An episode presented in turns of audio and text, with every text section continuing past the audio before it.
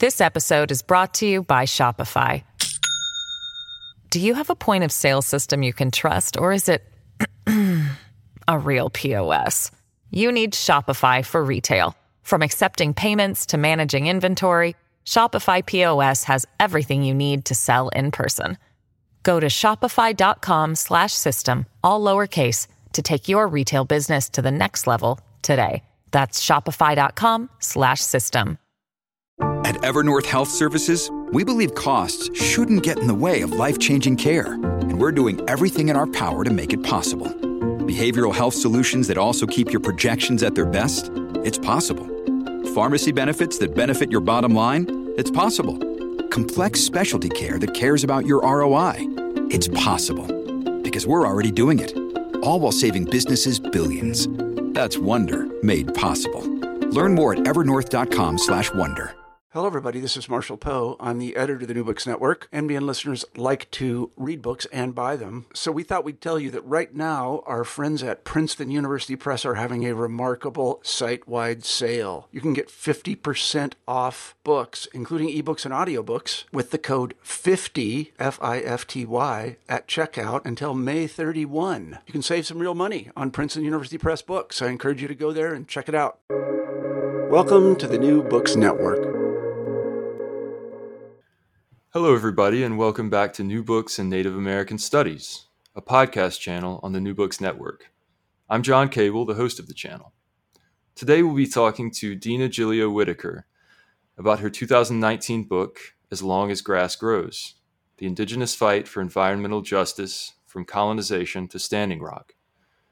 Through the unique lens of indigenized environmental justice, the book tells the story of Native peoples' resistance to environmental injustice and land incursions, and is a call for environmentalists to learn from the indigenous community's rich history of activism.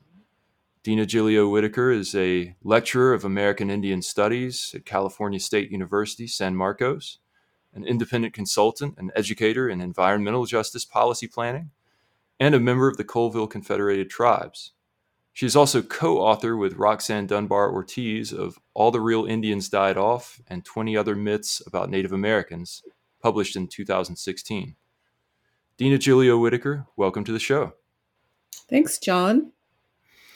Before we get into the book, I wonder if you might tell us a little bit about yourself and specifically how you first became interested in environmental history and environmental justice, or EJ. Sure. Well, first I'll introduce myself properly. Uh, YP Snuxielk Isquis Dina Gilio Whitaker.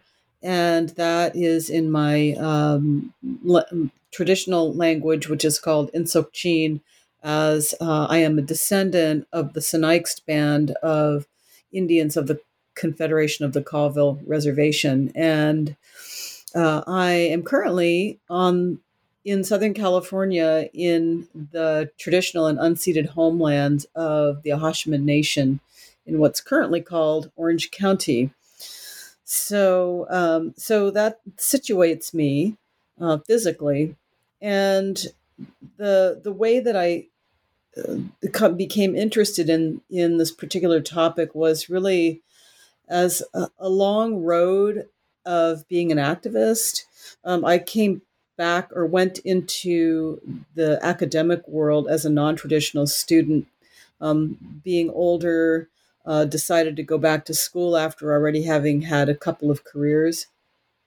Uh, and being really active in Native rights issues uh, in the community where I was living in Northern California. And um, I had always been particularly interested in environmental issues. And so by the time I decided to go back to school later in life, I was pretty clear about what I wanted to study and what my passions were. So I went into Native American studies and was taking as many courses as I could on environmental issues and um, especially environmental justice. Uh, I had taken a course uh, in as an undergrad in uh, in the Native American Studies program at the University of New Mexico, where I was, and noticed that there was very little of the literature that, we were reading that was actually written by Native people um, that that reflected you know Native people's experience of environmental justice. It was pretty loose, um, and that was in like 2007 or so. And then by the time I got into grad school, I took another course in environmental justice. And there in that class, we read absolutely no Native authors, no Native perspectives at all. And, you know, having come out of a Native American Studies program and understanding the frameworks that we work within, especially colonialism, um, none of that was in, it was uh, incorporated into the EJ literature, and and it seemed like a huge, you know, hole in the literature to me. So I throughout throughout my grad program, my master's program, I just kept writing about it, doing research papers about indigenous issues related to environmental justice, and then wrote a master's thesis, uh, you know, you know, postulating what environmental justice looks like when you center American Indian people. And this is how I come up with this theory of indigenizing environmental justice because um, it it's a very different. It begins with a very different set of assumptions compared to to the way EJ is conceptualized by other ethnic minority communities um, who don't have you know different relationships to land or a political relationship to the state so um, I felt that, that that really like that intervention needed to be made, and so that's eventually what turned into the book. Thanks. So your book joins these two specific fields of study that you just talked about: American Indian history, American Indian studies, and environmental justice. So broadly speaking, would you say that you're alone at the intersection of those two fields, or is there a is there a long literature, a growing literature that's beginning to speak to them both? I'd say that um, there is a growing literature.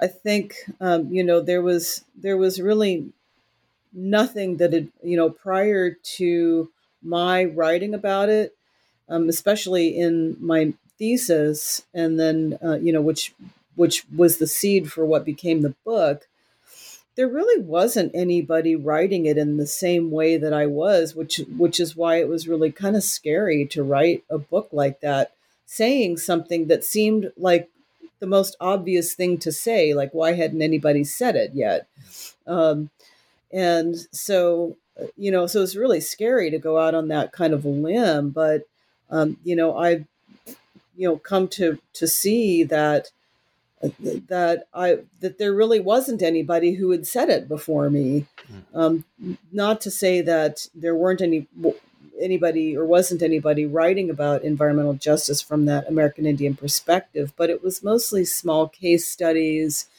um, things that you know pointed to how different EJ is for Native people, but nobody really theorizing it explicitly the way that I had. So um, it seems to have made quite a splash. The book has gotten a lot of attention. It's still widely read, and um, people are really engaging engaging it. And um, so I think that you know, and it's the reviews that it's received are you know overwhelmingly positive. So you know, I think that I was onto something, and you know, my hope for the book was that it would, you know, it would become a foundation that other people would be able to build on and do better than I did you know, ultimately. So I that seems I think that's the direction that it's headed. So you begin the book by laying out a very specific and I think very compelling take on how settler colonialism and environmental degradation are related or even overlapping. So for readers new to the concepts, what is settler colonialism and why is it a helpful framework for understanding the stories that you're telling?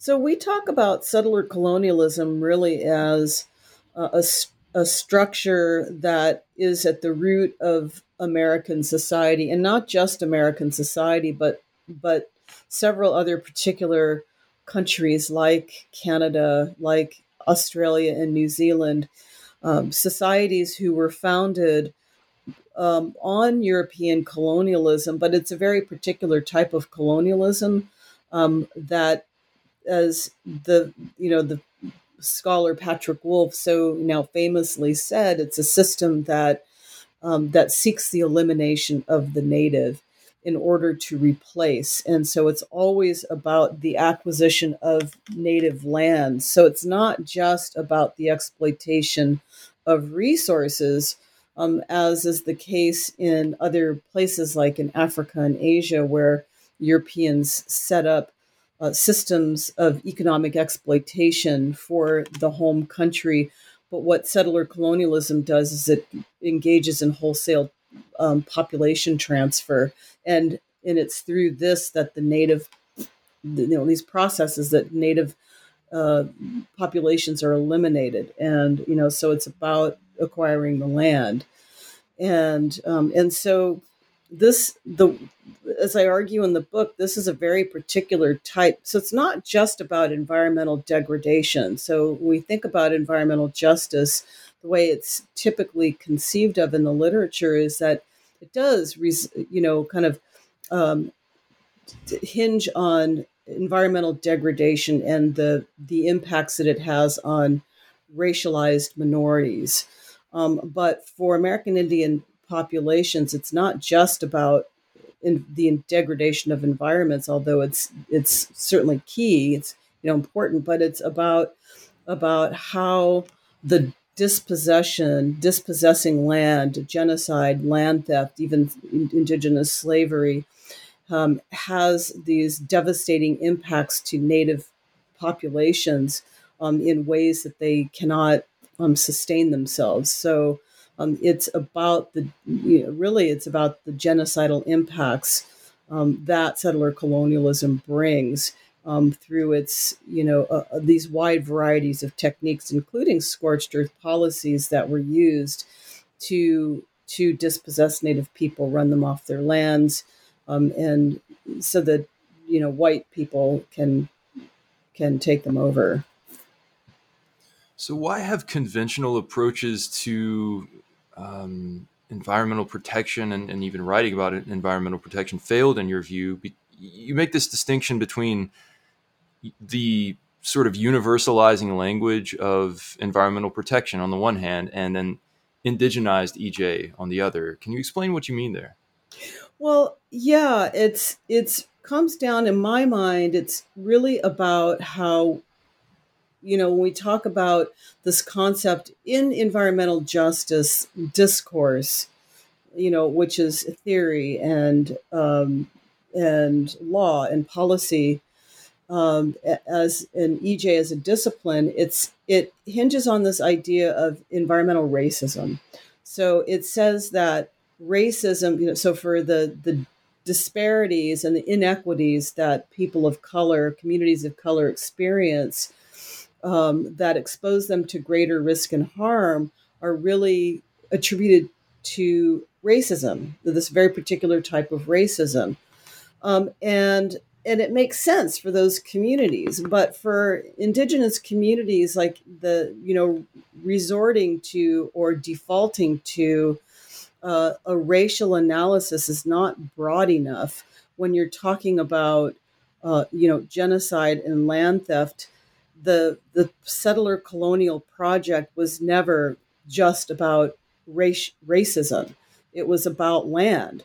That's the irreducible factor in all of this that native people were targeted not because they were of a certain race um, but because they owned the land because they had the land and they were obstacles to to um, to imperialism to european and later american imperialism so um, so that's really the the big the big issue here that we cannot that it's never been our American Indian relationships to the U.S. to the state has never been based solely on race. It's been based on other political kinds of um, assemblages and um, and realities and law. So uh, so it, it's you know to reduce it just to race to make it just about that is really um, it's it's it's harmful to native people actually.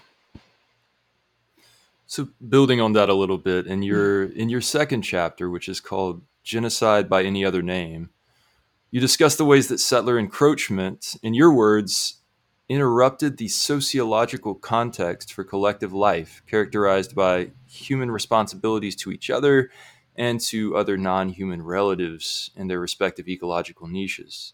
And elsewhere in the chapter, you lay out the case that environmental injustice against American Indians flows directly from the logic of elimination and fits a certain criteria for being considered genocide. Specifically, that it destroyed the foundations of national life for Native people. So, can you help us understand the sort of totalizing picture of social disintegration that you're painting here, um, especially by invoking genocide? Yeah, you know, and it's it's uh, you know that is if we're looking at if we if we accept that settler colonialism is this this ongoing impulse to eliminate native people in uh, with these various, as Patrick Wolfe talked about, technologies, technologies of elimination. Um, it happens in all of these different ways, and and it and it targets them for you know for removing them as obstacles to the progress of the state. Well, um, you know, there's the paradox of that is that although that impulse is always already there, right, because of the, the way that the state is structured, because of the logics that the state is founded on, um, it's never complete. That's the that's the paradox paradox of it is that settler colonialism is always unfinished business. This is how scholars write about it. So even though there is this ongoing um, project to to interrupt the the national existence of and really to to to exterminate the national uh, existence of Native people, this collective continuance, as Kyle Whyte says, that's that's directly from his language. Um, there is nonetheless the fact that you know genocide um, is never really fully complete either, even though we can say that that in the U.S. the you know if we look at a population uh, in 1492, which is really only speculation of what it can be, but a reasonable a reasonable number that has been accepted is between seven and 10 million people on you know on the North American continent, um, or or in the what's the U.S. So if we get go from there in 1492 to ni- to 1900, where the American Indian population is um, has fallen to its lowest, where there's you know less than 250,000 Native people remaining. That's an, over a 95% genocide. That's a 90 population collapse of over 95%. So, um, but it's not complete right? Because there are still, you know, people are still surviving. And so, you know, a century um, and a quarter later, our populations are rebounding. We are still here. We have made, a, you know, we have made progress. By no means is settler colonialism over, um, but, uh, but, you know, here we are with faced with this paradox that you know we have survived um, you know we are resilient communities despite this ongoing the ongoing you know freight train of um, the settler colonial eliminate you know impulse to eliminate so um, I think I kind of rambled on a little bit. I don't know if that addressed the question. no, it's perfect. Uh, specifically, it's perfect. but thank you, thank you. Um, so, so you know, like other historians and scholars of Native American studies, uh, you also found it necessary in your book to briefly recount sort of the full history, uh, the long arc of U.S. federal Indian policy for your readers from from the days of, of uh, warfare, genocidal warfare, to termination and relocation, to the slow shift toward self determination. So, why is that specific history um, so important to making the broader point that you're making, the history of federal Indian policy? It's necessary because if we're talking about this structure, this thing we call settler colonialism, it's critical to understand that it's the legal system that maintains it.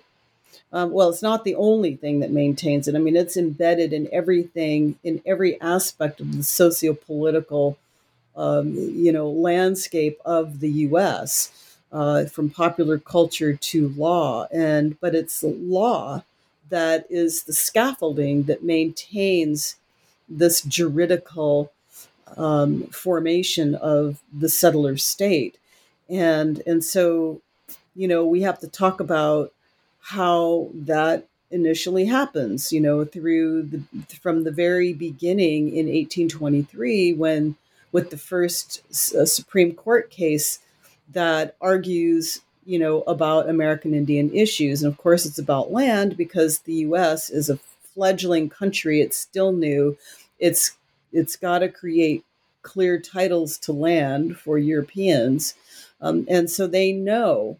John Marshall, the, you know, Chief Justice John Marshall, and the Supreme Court knows they have to they have to establish this, and so they set out to do this by by articulating, you know, officially into the American legal system this thing called the doctrine of discovery, um, which was the invocation of centuries of European um, Christian European um, uh, practices going all we can trace this all the way back to the Crusades, you know, to the 11th century, um, and the beginning of you know uh, the the rise of the Catholic Church and its its imperialism and the way it controls Europe. And so, um, by by the 15th century, um, it's fully fully ingrained, fully articulated in the Catholic Church, and um, and its and its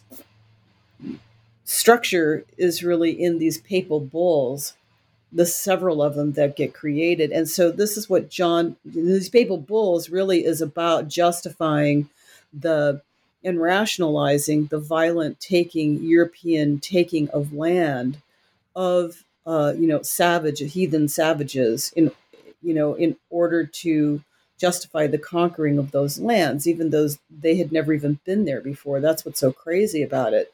Um, they justify the taking of the lands before they even know before they even get there, you know, a half a century. And so all of that, so all of this incredible, this very archaic um, um, ideologies and rooted in, you know, ro- Middle Age Roman Catholic doctrine is is what gets invoked in American law.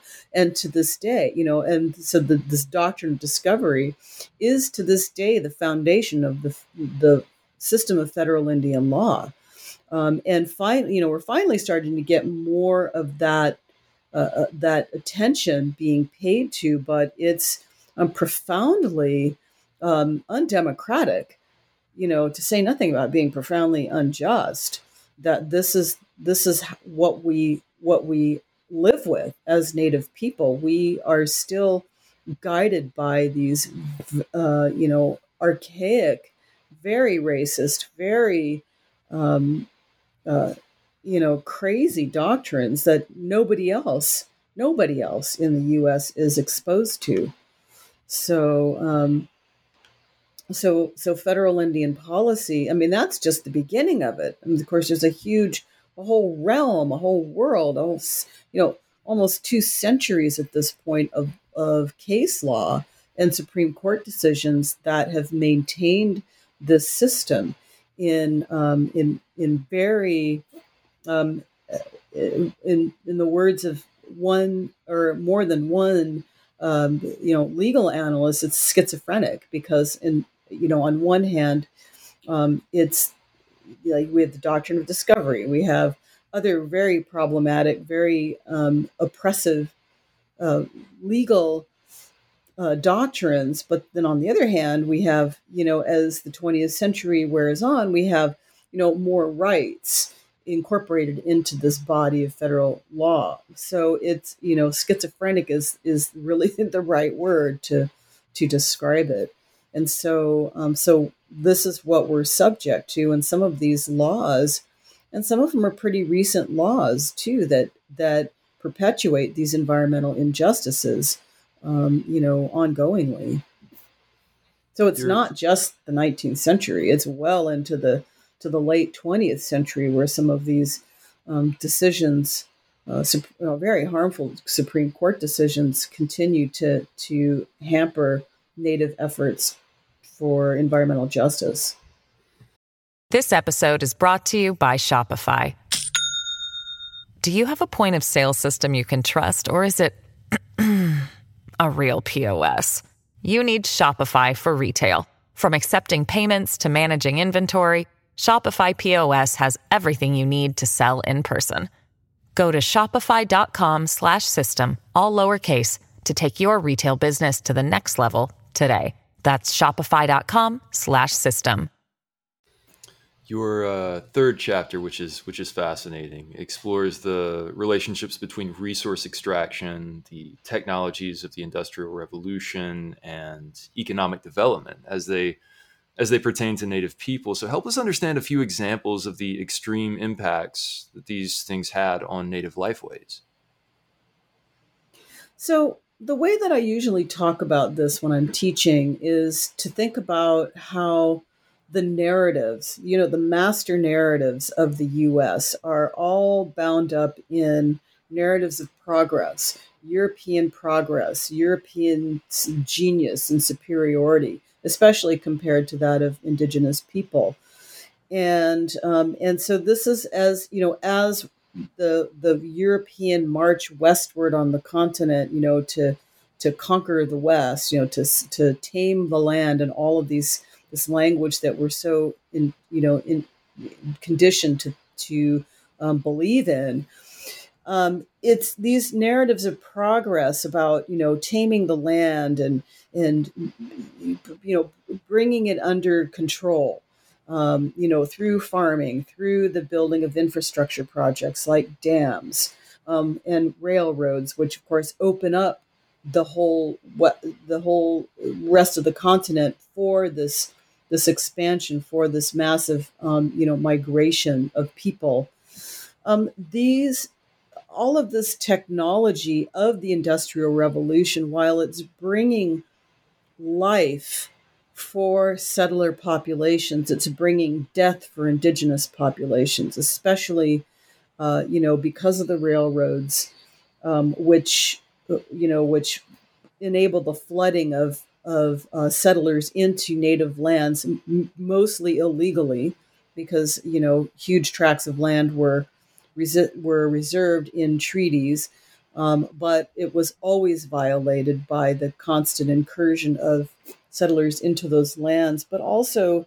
Um, because of things like the building, these dam building projects, which hasn't received uh, nearly enough attention. It's starting to receive attention now, but really hard very few people had written about it this way um, in the past but understanding you know the way that things like the the Pick Sloan Act uh, on the Missouri River in the the early 1940s you know resulted in the the damming uh, you know the building of five dams which ultimately displaced thousands of Lakota people um, and you know and force them off their lands, force them to relocate where they you know and where they've lost you know timber resources and villages and stores and food sources and medicine resources, that kind of stuff.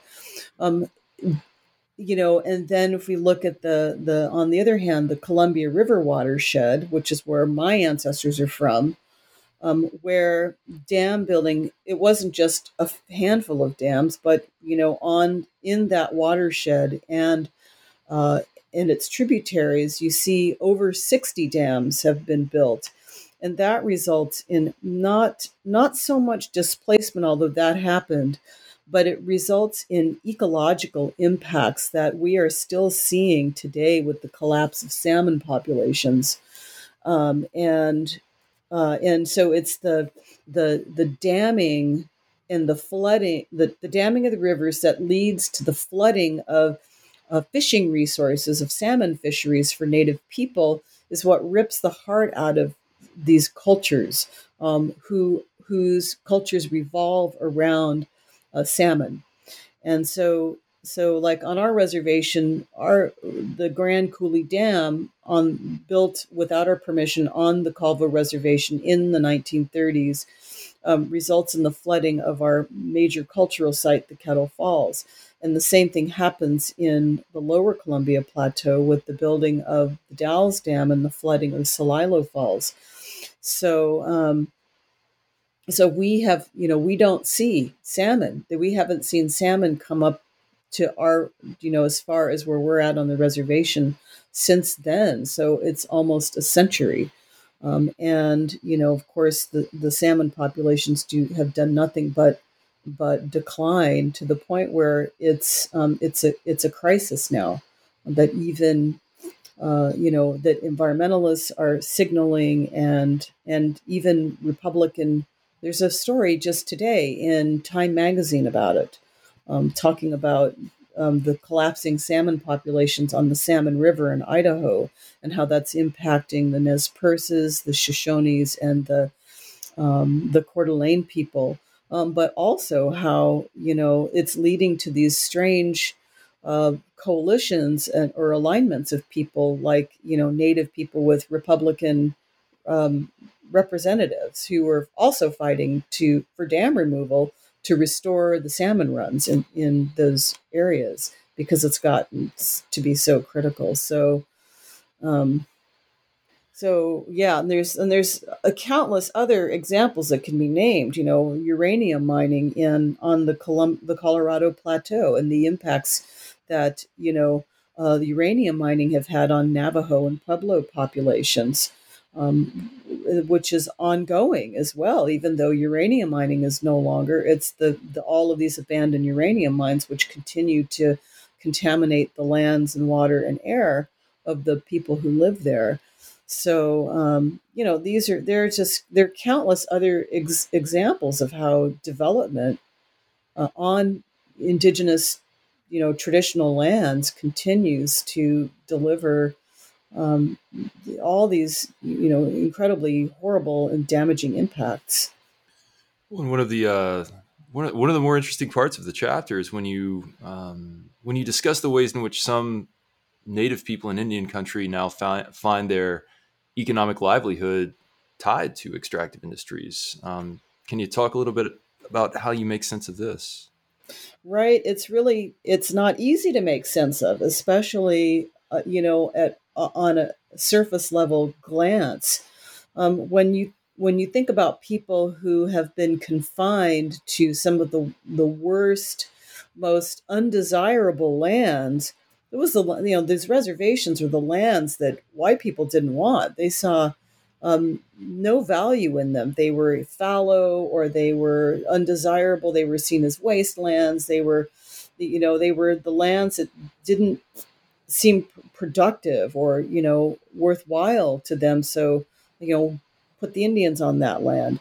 Um, so and in, in many cases they were already the home territories of those of those tribes just not the only the only home territory um, which would be the case for example with the navajo. So the, so the navajo you know the navajo reservation is the biggest reservation of all in the us um, and, you know, it's been characterized as a wasteland, as Traci Voyles said, talks about in her book. It's a wasteland, it's a national sacrifice zone for uranium mining. Um, and, and, you know, isn't it, you know, surprising that, you know, then there's uranium gets found, but it's not the it's not the Navajo that make the choice in the 1950s to extract that resource um, it's the federal government as their trustee who makes that choice. They're powerless, really. It just provides jobs for them, is really all it does. But then when you look at, at, at other cases, for example, with uh, at Fort Berthold um, uh, in North Dakota, the reservation uh, there, these, you know, let's, and let's contextualize it by saying that Indian people are the poorest of the poor, have always been the poorest of the poor in the US, you know, on these very rural environments where there is, you know, very little po- prospects for economic development. So, um, so the so what happens in places like North Dakota in 2006, we have the Bakken oil field, the Bakken oil boom. You know, there's we there's wow, wow who knew there was well, there's oil under there, but it's not easy to get to. So the only way that you can get to it is through this fracking fracking technology. And so, you know, this is all the the Fort Berthold reservation people have to develop to to get themselves out of poverty and to you know build a life with any kind of dignity and economic resilience at all. And so that's what they do. They develop they develop this uh, these lands through this you know horrible technology. It's you know as I write about it in the book, it's sort of Faustian bargain. You know, it's a de- a deal with the devil. Um, it's it's it's a bad choice among well i mean i can't even say that like i don't even want to you know give it a value judgment it's just a, the decision that they made but it has come with huge costs um, there's a there's a film called a different american dream that i really recommend that really uh, that looks at the history or this reality of what the impacts of um, fracking at Fort Berthold has had. Um, they it, it's had profoundly negative impacts on the land uh, and also the health of the people there. And many of the people seem to be, you know, seem to be living with a lot of regret that they made that kind of decision. So, um, you know, it's it's a it's about how the kinds of choices that native people are are forced into that um, that this is how it this is how it looks to me like i i don't want to be the one to to say to to say it was you know a, a you know a bad choice or an unethical choice um, you know it was a choice that they made because there weren't you know better choices to make so that's how I understand it. I understand. So, so some readers might be surprised to learn um, that the mainstream environmental movement and Native peoples' movements for decolonization and environmental justice have not always seen eye to eye. In fact, you write that the environmental movement was deeply rooted in white supremacy. Why have these two movements not always gotten along, and, and are things getting better? Well, the you know you have to trace the roots of the you know the so-called and the environmental movement really going back to the conservation and preservation movement of the mid 19th century and um, of course during that time you know the with the the beginning of the national park service in 1872 the uh, you know the, the first one is yellowstone and um, and it's in 1872, this is at the height of the Indian Wars. This is the height of the American military pursuit of, especially in this part of the, the country, um, people who who are who are migratory. They have ways of life where they follow the seasons. They they live in different places, different times of the year, to you know, based on um, on food cycles and ceremonial cycles and things like that and so they but but the federal government the us is aggressively rounding them up to confine them to reservations which they don't want to do which the native people don't want to do and so um, so this is the context that these national parks are created within. It's based on the dispossession of native peoples from their lands or as mark david spence says he said those this this concept of wilderness which needed to be protected first had to be created because there are you know we have to talk about the this concept of the virgin wilderness you know the pristine myth um, about how uh, you know land seen as wilderness is always always devoid of human presence which has never been the case on this continent.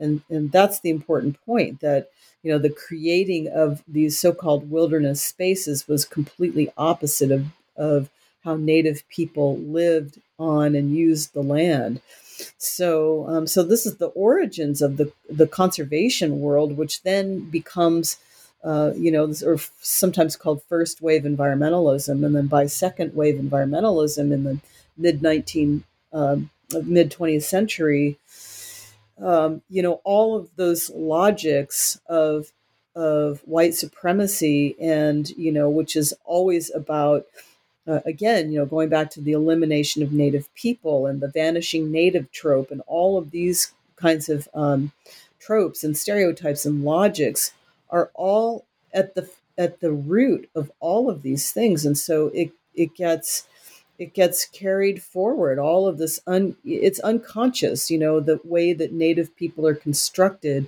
as inferior in need of civilizing um, you know which justifies the the settler colonial project um, is all still there. It hasn't gone anywhere. Nobody's dismantled it. And so it all gets embedded into the to the um, environmental movement even though um, you know, this new kind of counterculture, you know, the counterculture movement, which is, you know, all entrenched and interconnected to the environmental movement.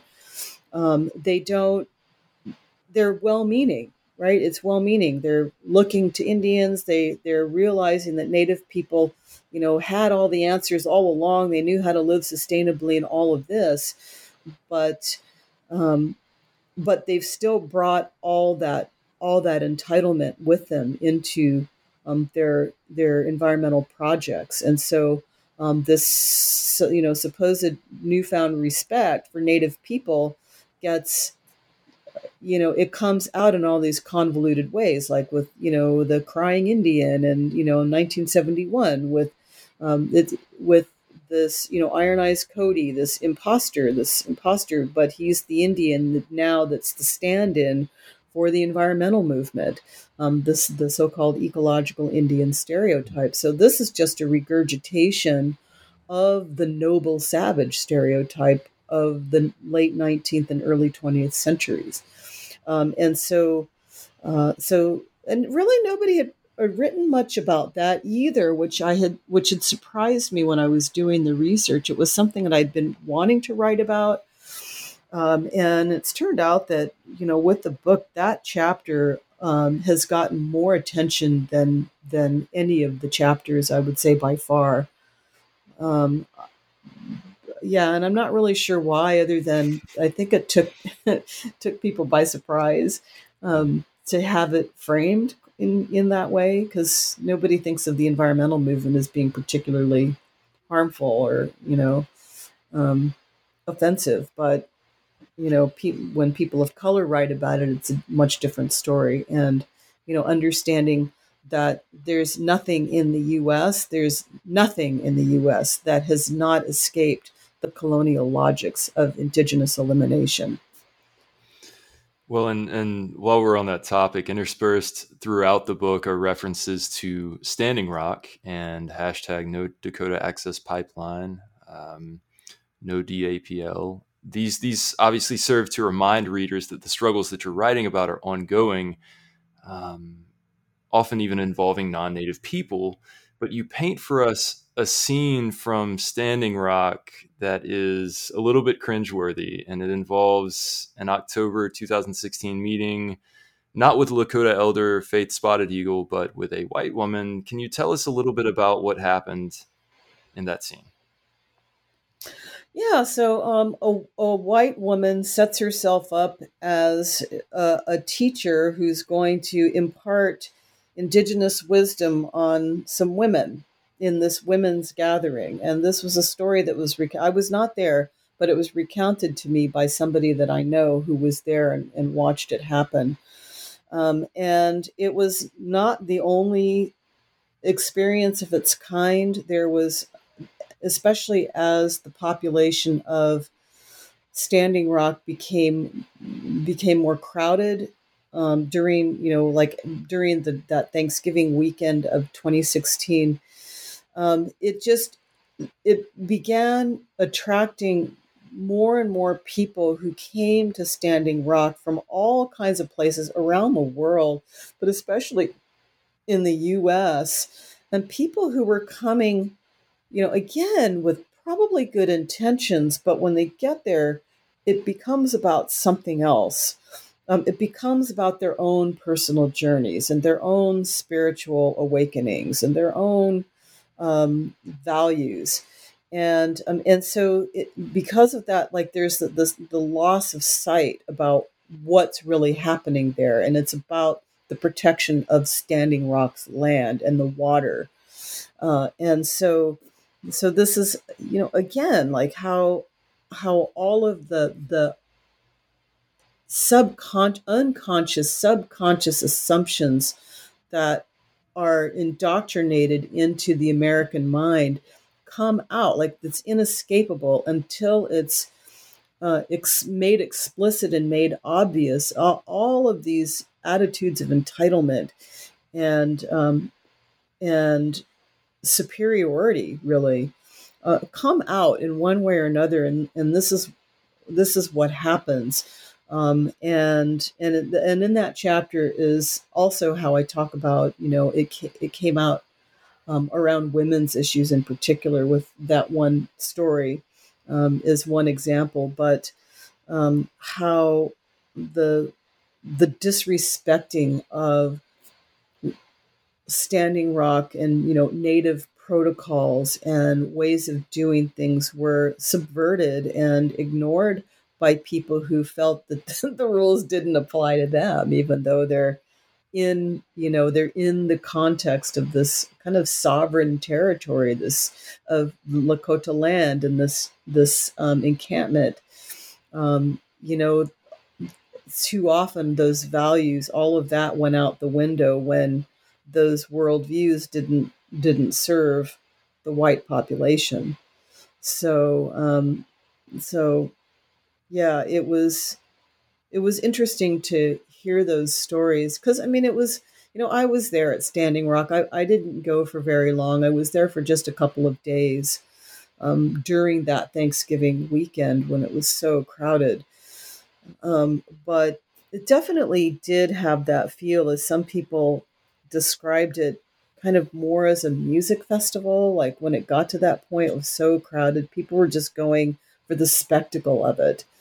Um, maybe they were also, you know, wanting to fight the fight the man and you know the, the fossil fuel industry, but um, but it, it was just, I think, the spectacle of it that ended up becoming a distraction. I think. Your book was published in 2019. And since then, we've seen some pretty disheartening news on the climate front. Um, as we're speaking tonight, uh, climate legislation is stalled in Congress. Um, what do you hope that readers who pick this book up uh, this year today will will learn, will will maybe do uh, after having read your book?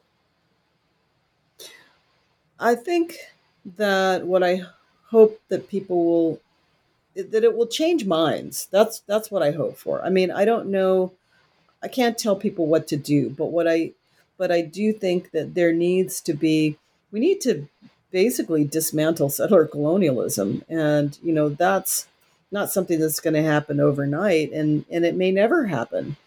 But but for people to be aware of what this thing is that we call settler colonialism and this as a system of power um, and how it harms not just native people but but a whole lot of other people too and you know to to to reorient to get the education people don't know what they don't know and so the goal of the book was to to expose them to the stuff that they don't know so that you can then start thinking in a different way. And when you start thinking in a different way, you can start advocating for different kinds of policies, start making different kinds of decisions. Um, so, and you know, a huge piece of this is um, is teaching people that Native people lived on the land, Native people as fundamentally sustainable societies who've been on the continent for at least 15,000 years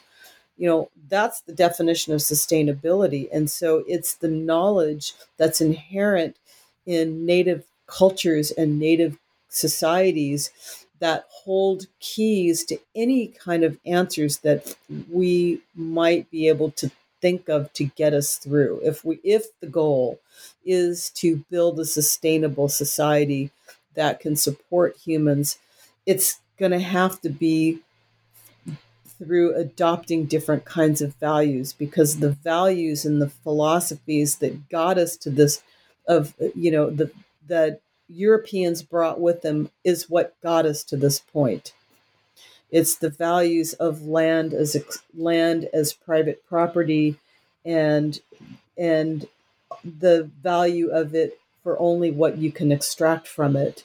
Um, this is why we got why we have climate change, and you know ultimately, and so it's those values that need to be dismantled and replaced with values that um, you know. I mean, I argue I'm not the only one that argues this, but you know the the ways that Native people have lived on the earth have been through understanding their rela- their relationship to land through reciprocity and respect and responsibility.